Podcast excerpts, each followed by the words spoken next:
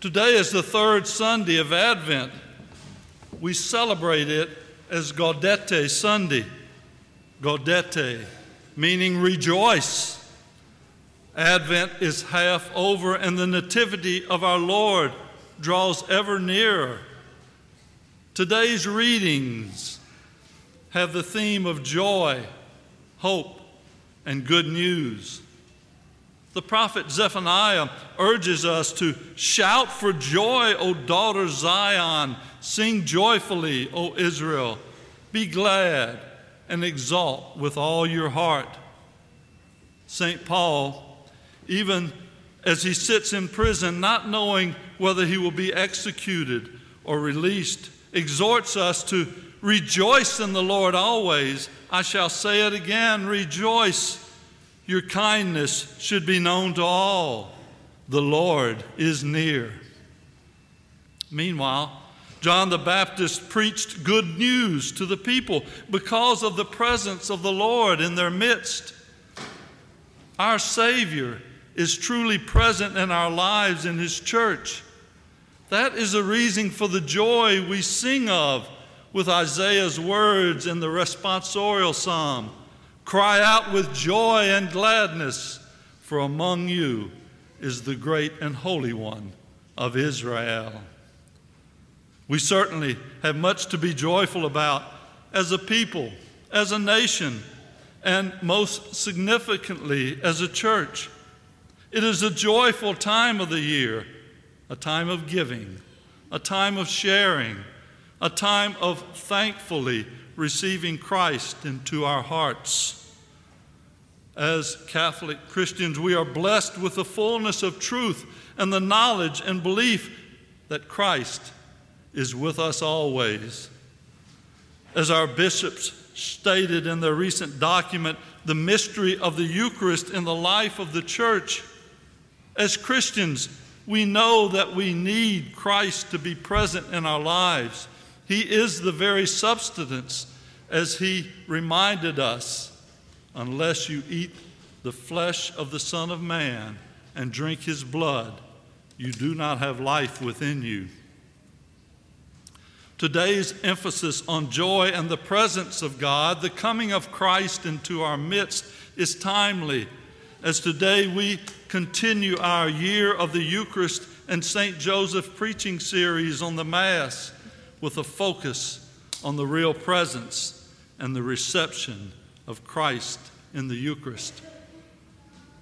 The truth of our Lord's real presence in the Eucharist is found throughout sacred scripture, the writings of the Holy Fathers, the papacy, and, the, and our bishops, the entirety of the magisterium.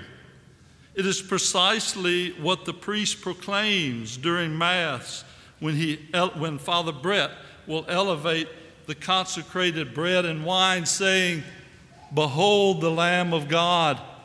Behold him who takes away the sins of the world. Blessed are those called to the supper of the Lamb.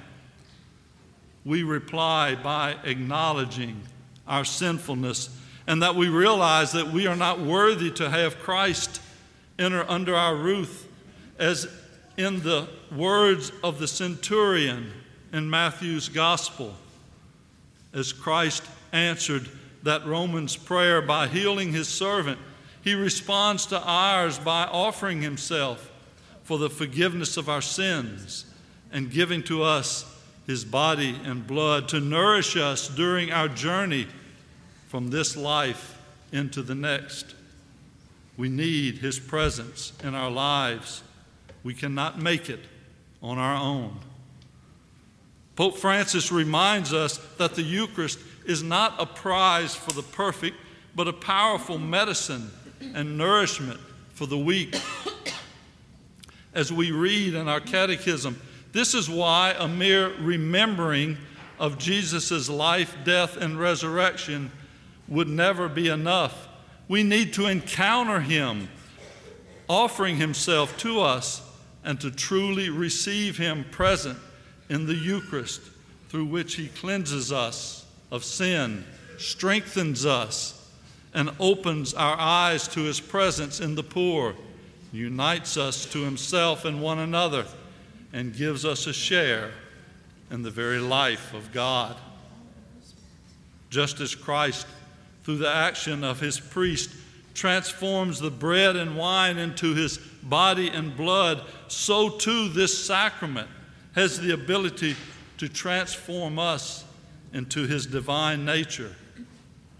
Just as the deacon, when preparing the gifts at the altar, pours wine and a little water into the chalice and prays quietly by the mystery of this water and wine, may we come to share in the divinity of Christ who humbled himself to share in our humanity. It is through our reception of Christ in the real presence of the Eucharist that the brokenness of our humanity can be healed and we are able to share in His gift through our charitable love of God and neighbor with all of our heart, soul, and mind.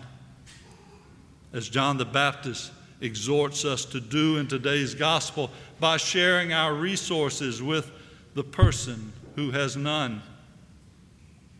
As we come forward toward the altar together as church, we receive our Lord, and the minister raises the host to each of us as a profession in faith of the real presence proclaiming the body of Christ.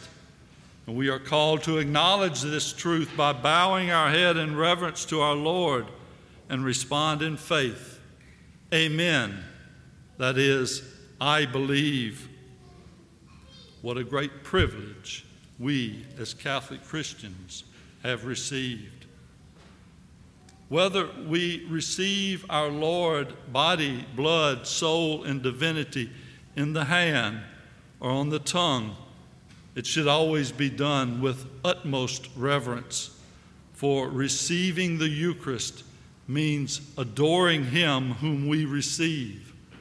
Our Amen has a twofold meaning. We acknowledge in faith our Lord's Eucharistic presence, and we promise to become more Christ like as we go forth into the world. Pope St. John Paul reminds us in his encyclical Ecclesia de Eucharistia not only do we receive Christ in his fullness, but he also receives each of us, for we become part of him. St. Augustine calls on us to become what we celebrate and as the deacon sends us forth after the final blessing, go in peace, glorifying the Lord by your life. Let us always remember the great gift we have been given. Our Lord comes to us in His real presence, His body, blood, soul, and divinity in the appearance of bread and wine. Now, that is something to celebrate. That is why we are called to be a joyful people.